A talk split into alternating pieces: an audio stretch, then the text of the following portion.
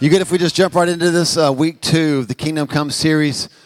Um, so, if you weren't here last week, this is your first time with us. We started a series called Kingdom Come, and um, what, we're, what we're asking is like, what would it look like for the kingdom of God to come here? Um, last week we tried to give you anybody here do jigsaw puzzles? Any jigsaw puzzle people? Wow, not many, not many of you actually. Um, Leslie actually mentioned this in, in our healing class. I love this, this illustration, this visual when you do a puzzle, typically want to get those, like I'm a four corners person, and then I get the edge pieces. Like, you know, I also keep the box nearby so I can keep looking at the image and making sure, like, oh, that's got a lot of orange and reds or whatever. But once you get the frame done, that's kind of, that's a big first step. And so last week with this, this whole concept of the kingdom coming, we're like, the kingdom and what does the kingdom look like and what's the king look like? And it's just such a weird concept that I tried to give you some edges last week, right? We tried to make a frame. So here's just a couple of the statements that we took away from last week. This is the framework that we've got to keep in mind as we just kind of begin to build this picture of the kingdom over the next few weeks. Okay, so here's a few statements. God's will is to see his kingdom come here. Matthew 6:10, the Lord's Prayer. Remember Jesus, um, his disciples said, tell us how to pray. And so in that prayer, he said, pray your, your kingdom come, your will be done in Nebraska as it is in heaven? Well, yes, Nebraska for sure, but also Frog Pond and Misenheimer and Big Lick and Finger, which literally is about that big, right? Um, and Albemarle and Locust and Stanly County. Your kingdom come, your will be done here as it is in heaven. His, his will is to see the kingdom come here. Then we made these three statements. If it doesn't look like heaven, there's still work to do on earth. If it doesn't look like heaven, there's still work to do on earth. And I gave you these two statements one about the authority of the kingdom, which says if it's not in heaven, it doesn't belong on earth. So we should be able to look at the picture of heaven.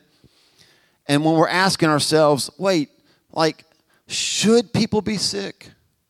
Well, here we might see sick people, but in heaven we'll see no sick people.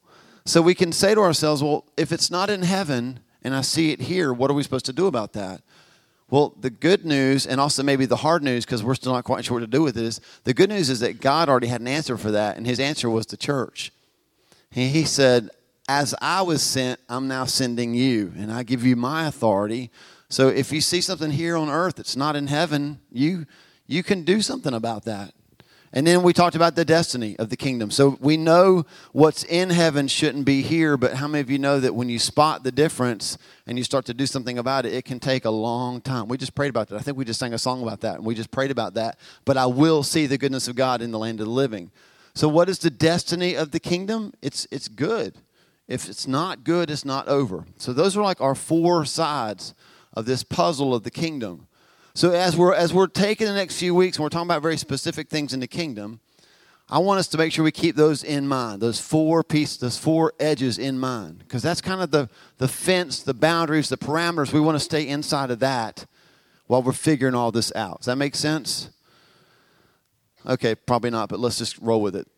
So this morning we're going to start with the first four letters of the word kingdom. Okay, this is the first first thing we're going to talk about. When we're thinking about the kingdom. We're going to talk about a king right? Because there's no kingdom without a king. Yes? It's not a hard question at all, right? So uh, every kingdom has a king. The kingdom of heaven is no different. But the king of that kingdom is like no other king. Like Revelation 19:16. Here's what it says. On his robe and on his thigh, he has this name written. Now, depending on what translation you have, because that makes it sound like he has a robe and then maybe on the robe are these words, or it's possible that Jesus has a tat on his thigh, right? It's possible. And, and if he does, his tattoo says King of Kings and Lord of Lords, right? No regrets. All right. Jesus is the King of the kingdom. So, listen, we can't talk about the kingdom without starting with the king. And so this morning, I just want to answer two questions. Okay, can we do that? Two questions. Is Jesus the king? And if he is, what kind of king is he? Okay, that's all we're going to take care of this morning. We're going to talk about the king. Is Jesus the king, the king? And if he is, and I believe that he is, so full disclosure, I'm a little biased. I do believe that he is the king. Okay? So if he is the king, what kind of king is he? Why is that important? Because to truly understand what a kingdom is like, the culture and the values of that kingdom, you've got to look at the king. He sets the tone. The kingdom starts with the king, and everything in that kingdom flows from the king. So here's the first question Is Jesus the king? Um, so we're going to be in Luke chapter 4, and we're going to take a peek at the first, the first words that Jesus ever really spoke publicly. This is like his first, like one of his first messages. And Jesus, in his first message, guess what his answer to that question was? The, answer, the options are yes, no, or keep preaching because I'm not sure.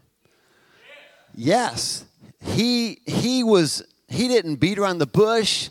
His answer to that question was yes. Am I the king? Oh, you better believe it. Let's just read it in Scripture. Um, Luke chapter 4, um, verse, verse 16. So he went to Nazareth where he had been brought up. How many of you, well, I was going to say, how many of you are, are, here visiting from out of town, but you grew up here? And that's a dumb question because, like, you actually live here. But I moved away from Albemarle for 10 years. And I got to say, best 10 years of my life right? I mean, at the time, at the time, because like, um, where are my high school teenage students? Um, you're just like, am I understating this at all when I say like your entire philosophy is I can't wait to get out of this place, right? I mean, it's like your whole your whole goal is like kingdom's going to come and I'm out, right? I'm getting out of here, Albemarle. See ya. I mean, I, I, grew up here. I mean, all you talked about in high school was how you were gonna, how far you were going to go, right? And so at the time of my life, the best ten years of my life were when I was gone. And then God, like only God can do, reached into where I was so very happy and grabbed me and dragged me back here to this place. And it was like, oh God, what are you doing? I'm so glad now. I mean, I would, I, I'm so glad to be here. I mean, the plans that he had just blow my mind. But the reason I didn't want to come back is because this is where I was brought up. So I still run into people that say, Oh, you're Paul Jenkins. I knew you. Oh, I don't want you to know me. I want you to know me, right? I know that's not good English, but you know what I'm saying. Jesus went back to where he'd been brought up. And we're not going to read all of this, but if you go home and read the whole story, what you're going to find is after he makes the statements that he makes, and everybody's like, Yay! They then try to kill him. Now, if that's not your hometown, nothing is, right? They tried to kill him. I guess, anyway. So he went to Nazareth, where he had been brought up. And on the Sabbath day, he went to the synagogue. I'm just going to throw this out here, as was his custom. Jesus went to church, y'all. I get it. I'm a pastor. I read all the trends, and I know that like really, really, really committed Christians go to church like once or twice a month. Jesus, this was his custom. He went to the synagogue. He did it all the time. I'm just saying. He stood up to read, verse 17, and the scroll of the prophet Isaiah was handed to him. Unrolling it, he found the place where it is written, The Spirit of the Lord is on me, because he's anointed me to proclaim good news to the poor. He sent me to proclaim freedom for the prisoners and recovery of sight for the blind, to set the oppressed free, to proclaim the year of the Lord's favor. And then he rolled up the scroll, gave it back to the attendant, and sat down. The eyes of everyone in the synagogue were fastened on him, and he began by saying to them, Today, everybody say today Today, this scripture is fulfilled in your hearing. What is Jesus saying? He's saying that this is talking about a king and I'm him. He didn't bat an eye. He didn't lower his voice. He didn't whisper it to his neighbor. He didn't try to get all. He didn't just wear a t shirt. He said, Today, the scripture that talks about a coming king and a coming Messiah, today, y'all, is fulfilled in your hearing. Here's what Jesus was saying. If you're in the synagogue right now and you're hearing me read this prophecy, in your hearing, you are the blessed ones because you're here on the day that everybody finds out that I'm that king. So, Jesus said he's the king. He said he's the Messiah. He said he's the promised one. So, we're just going to ask this simple question Was he lying? And I know none of you want to ask that question because, like, if you if you even ask it, Jesus, were you lying? You're like, well, there's a big pile of ashes where Wendy was sitting, right? It's like crazy. The two eyes just bugging out, looking at people. It's weird. Well, nobody wants to ask that out loud, so I'm going to ask it for you, okay? Was Jesus really the king? Now, I, as a youth pastor, used to come up with these visual illustrations to help people understand like the probability of Jesus actually being the Messiah. And I've used it all my life. I've used it my entire ministry career. So what there's 61 prophecies about the Messiah. And so somebody's asked the question, what are the odds of one man fulfilling all 61 of those prophecies? And I couldn't even begin to tell you, there's smarter people in the world than I am, how how many zeros you have to have but what I did find was one man has said it's mathematically impossible for somebody, one man, to fulfill all 61 of those prophecies. Now, I, I know that one man did. His name's Jesus.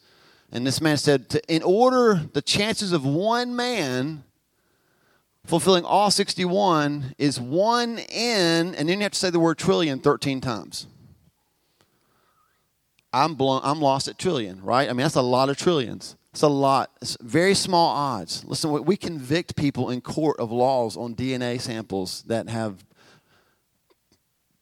less astounding odds than that. So, can we just, what I used to do is instead of talking about 61 prophecies, can we just talk about what if somebody fulfilled eight? What would be the probability of one man fulfilling eight of those prophecies? Now, again, we're not going to read, read eight prophecies, but if you just go back and just research messianic prophecies, what you'll find is that these were all written over hundreds of years.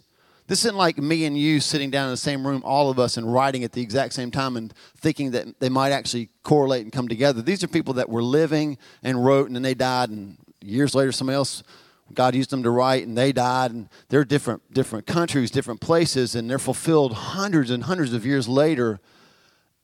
Things like the Messiah will come in riding on a donkey who writes something like that? Somebody being inspired by the Holy Spirit.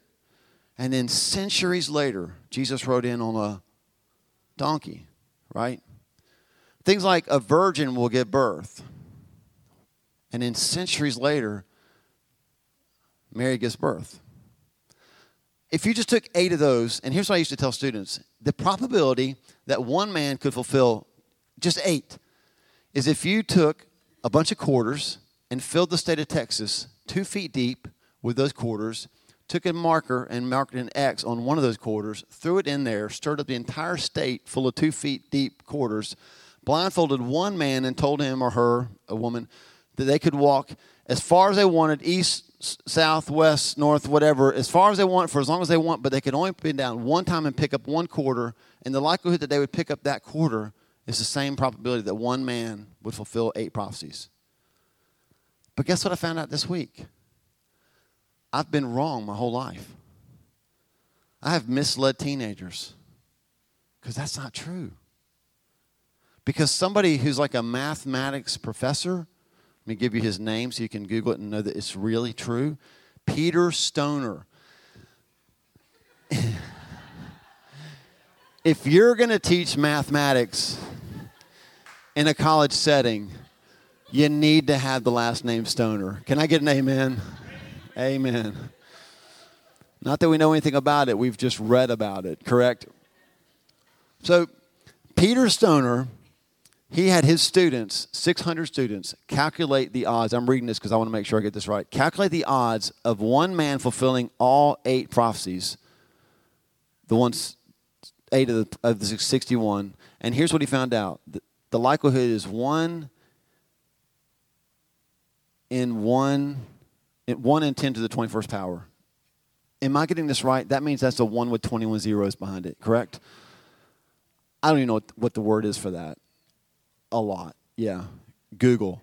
Um, so you can't wrap your brain around that. So here's what he said. I thought he was going to tell me the quarters in Texas analogy, but like I told you, I got it wrong. Check this out. To illustrate that number, a 1 with 21 zeros behind it, to illustrate that number, Stoner gave the following example. I still can't believe his name's Stoner, but whatever. He said, first, blanket the entire earth land mass with silver dollars 120 feet high. Are you with me? The entire land mass with silver dollars 120 feet high. Second, specifically mark one of those dollars and randomly bury it Third, ask a person to travel the earth blindfolded and select the marked dollar from the trillions of other dollars. The likelihood that somebody could do that is the same likelihood that one person could fulfill eight of the 61. So you can begin to see all 61, y'all. Is Jesus the king? No doubt about it. No doubt about it. Just not even not even talking spiritually, just from a mathematical probability standpoint, he is the king, y'all. He is the Messiah. He is the promised one. Absolutely no doubt about it. Which means we've got to understand what kind of king he is. So, if we're going to understand this kingdom that has come, is coming, will come, we've got to understand this king. What kind of king is Jesus? So, Jesus answers the question again himself um, because he quotes in, his, in this message, we just read it, the Spirit of the Lord is on me because he's anointed me to proclaim good news to the poor. Now, what I want you to do is I want you to keep your finger in Luke and I want you to flip back to Isaiah 61 because he's quoting from Isaiah 61. Remember, we read that? They handed him the scroll from Isaiah. By the way, Google this and just check it out for yourself. But I love God. I love the way that God works. Do you know that back in the day when Jesus was reading this, that they more than likely had a three year reading plan in the synagogue? That the scroll that was handed to him that day, that day, again, we're talking about probabilities, right? And what's, what is the likelihood that this would even happen? The scroll that was handed him that day, he didn't pick it. He was, it was already determined that that would be read. They had a three year reading plan. And so on the day that Jesus stands up to read, he's handed the scroll from Isaiah, where this prophecy is that we're getting ready to read. And he reads it. Is he the king? You better believe it. Is all this orchestrated? Absolutely. What kind of king is Jesus? Here's what he reads from Isaiah 61. The Spirit of the Lord is on me, verse 1, because the Lord has anointed me to proclaim good news to the poor, and he has sent me to bind up the brokenhearted, to proclaim freedom for the captives, and release from darkness for the prisoners, to proclaim the year of the Lord's favor and the day of vengeance of our God to comfort all who mourn. What kind of king is Jesus? He's not the kind of king that sits on a big old fancy throne and screams out truth. He's the kind of king who came near us. Don't answer this out loud, or at least if you do, don't point to the person that you're thinking of. But do y'all know people that talk a lot? No matter what I said, people were still pointing out their neighbors. It's crazy. They were like, yeah, yeah, I do.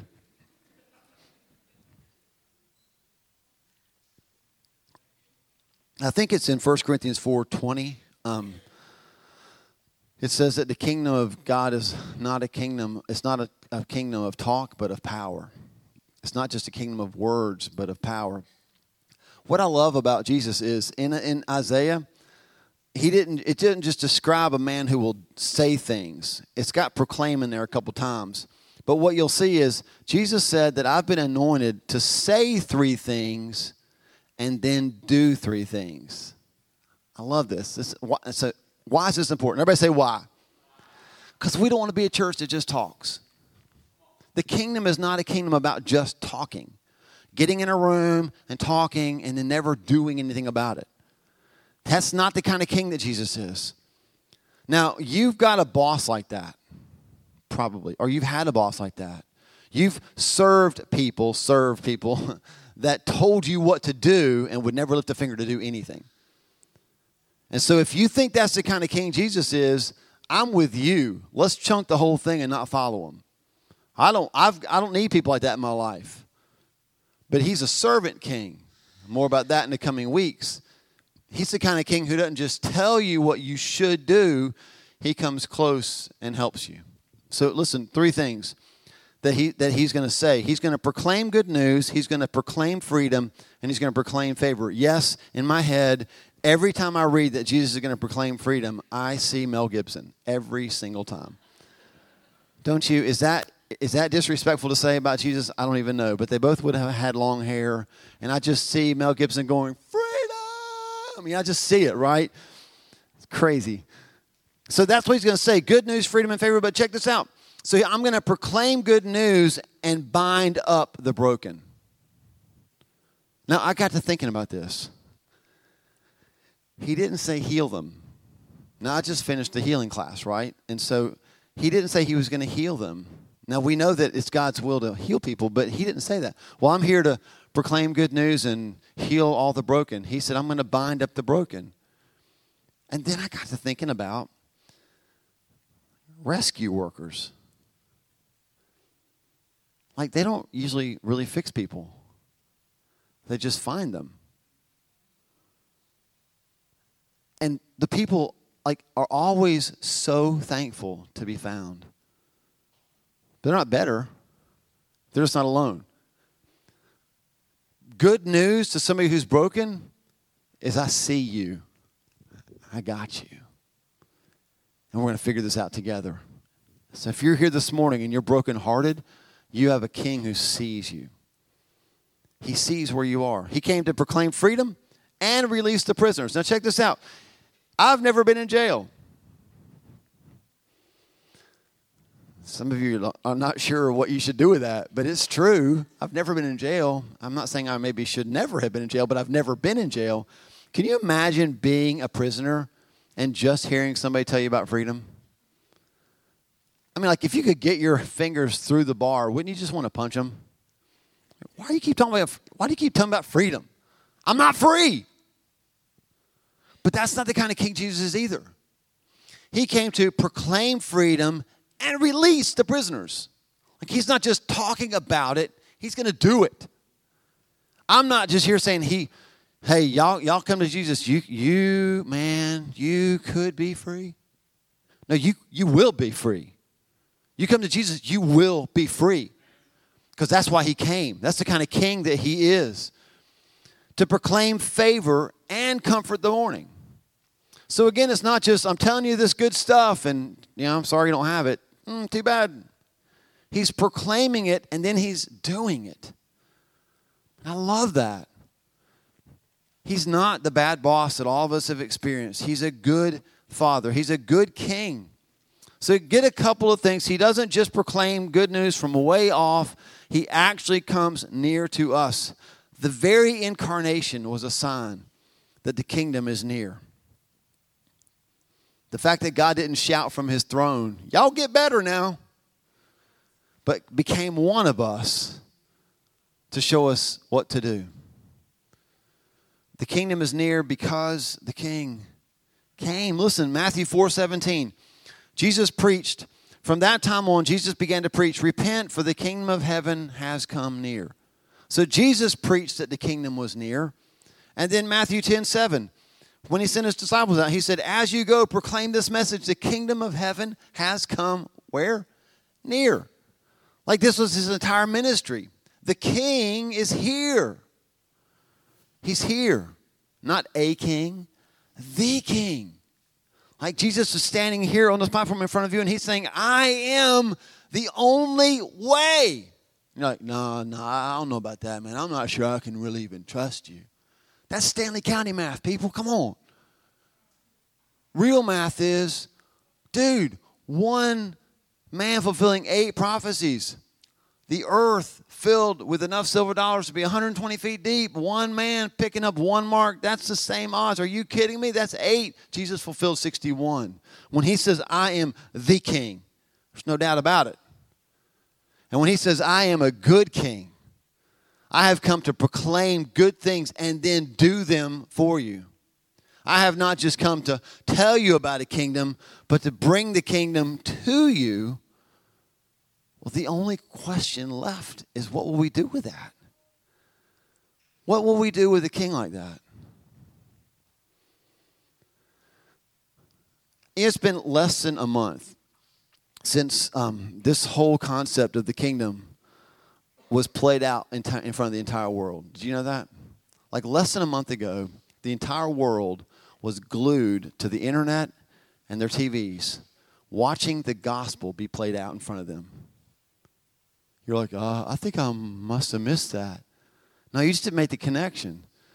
Didn't you hear something about 12 soccer players and a coach that were trapped in a cave? And what we didn't watch was a bunch of rescue workers figure out where they were and what the problem was, and then stand off at a distance and go, We'll see you on the other side. Whenever you can get out of that mess you're in, we'll be here cheering you on, baby. You can do it. You are good. Come on, just dig a little harder. Well, if, if they had done that, we all would have bought tickets to Thailand to beat them up. Because that's not what rescue workers do. Have you ever noticed this? We treat God like that. We just want God to stay a little far away from us and tell us how to fix the mess we're in. Instead of admitting we can't get out. And our only hope is that somebody breaks through this mess I'm in and shows me how to get out. So, so I'll attend church, Paul. I'll even give you two Sundays a month. But only because I don't fall asleep. But if you start making me fall asleep, Paul, I'm dropping back to one. We'll give God some time, but we just want to keep them at arm's length. And I'm just here to be the person that tells you the truth that's not how the king operates. Not because he's a jerk, not because he wants to get up all in your business, but because he knows that you and I, left to ourselves, will be trapped in a cave of sin with no way out. And you can come to church and you'll be encouraged for sure. But if you just want to keep him at arm's length, he's like, that's not what I came to do. I mean, if I was just a king that came to only proclaim good news, he would do that. But he didn't come to say, guess what? You can do it. He came because you couldn't do it. And he said, I'll do it for you. So this morning, I, I want you to think this through. The kingdom is coming, right? Do you know why the kingdom can come? because the king came. That's why. The kingdom can come because the king came. Listen, say it this way the kingdom is here because the king came near. Everywhere Jesus walked, the kingdom was. Everywhere he went, the kingdom was. He didn't just come to, to, to show us something or just to say something, but to do all of that. He came to tell us good news and then achieve it for us. Jesus was anointed to bring the kingdom. Now, what that looks like for us here today is we've just got to decide are we following that king, right? Are we really following that king? Or are we just kind of doing that church thing, which is just like that soccer team staying in a cave and having them just yell good things at them every now and then? But don't come rescue me because I'll get myself out. You have the opportunity today to allow a king to rescue you. And here's why that's so important. Y'all good if I just say the word Yahoo about the disciples? Because in the coming weeks, what we're going to find is Jesus is going to turn to these Yahoos who mess everything up and who were in a cave and couldn't get out, and he rescued them. And he's going to turn to them and say stuff like this uh, Dude, the kingdom is in you. And it's supposed to be moving through you. He's going to look at us. You know why he wants to get us out of the cave? Because he wants the kingdom to spread through us. He's going to change our city through you. And you. and you, maybe through me, right? I'm really confident about y'all, right? He's going to change our city through us because the kingdom comes near us and then it's in us and then it's going to flow through us to everything around us. That's the way the kingdom comes. So would you this morning, would you close your eyes? Just I want you to I want you to really have some privacy to think through the king. I, I can't make a more compelling case for Jesus being the Messiah. And if you're if you're a math nerd, then you're already like, dude, that thing about that 120 feet and, and that's crazy. Like a one with 21 zeros. You already get it from a mathematical standpoint, but that's just the head, right? Now we're talking about the heart. Do I want to follow a king like that? I get it, Paul. He's the king. He's the Messiah. I get it. And when he says he's the only way, literally, he's the only way. But are you willing to bow your knee to that? Are you willing to trust your life to that? To a king like that? And, I, and all I can tell you is what I love about Isaiah 61 is that it's not a picture of a jerk. He's just not that kind of a king. He's not dictator Jesus. He's a good king.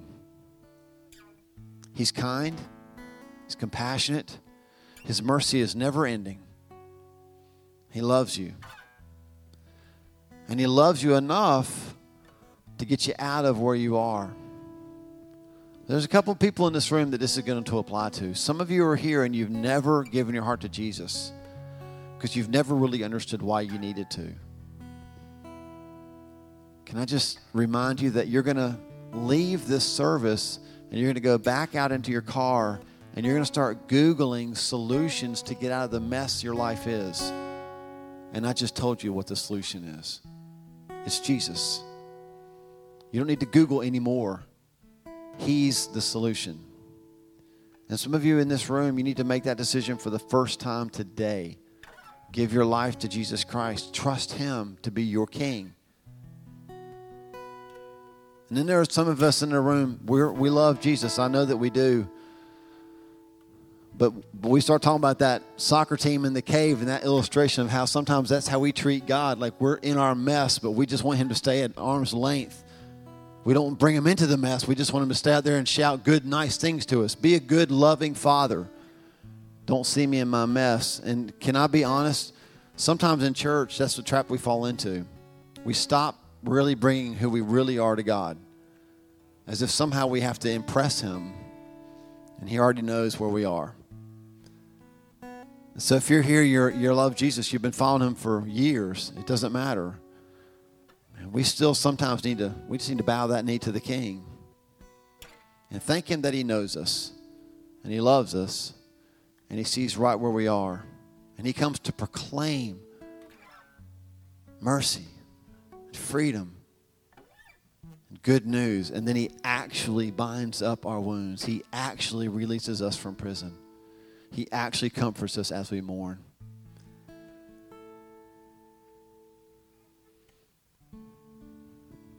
So I'm just going to ask you to respond to that this morning. I'm not trying to convince you. I just want to be so clear that you have a king who wants you. Not to make you serve him, but so that you can love him the way he loves you. And if that's you this morning, would you just, would you just raise your hand and say, you, you just describe me. That's where I am. Either because I've never followed Jesus or you just, I'm following him now and I just, I need the King. Thank you so much. Thank you. Can we just respond? Just um, I'm just gonna have them sing a little bit, and I just want to open up the altars. If you're here and you just want to come and spend time with the King, just come on. And then when we're done, we'll pray and go eat some lunch. But for right now, can we just spend some time with the King? One, fully confident that He is who He says He is. Man, He's the Lord, He is the Messiah. You don't have to have any doubt about who He is. and into full of confidence that He's a king, a gentle king who loves us and will not break us. He doesn't mock us in our pain, He loves us and comforts us in it. So, as we begin to sing, if you just want to spend some time with the king, and this altar's open, you come on.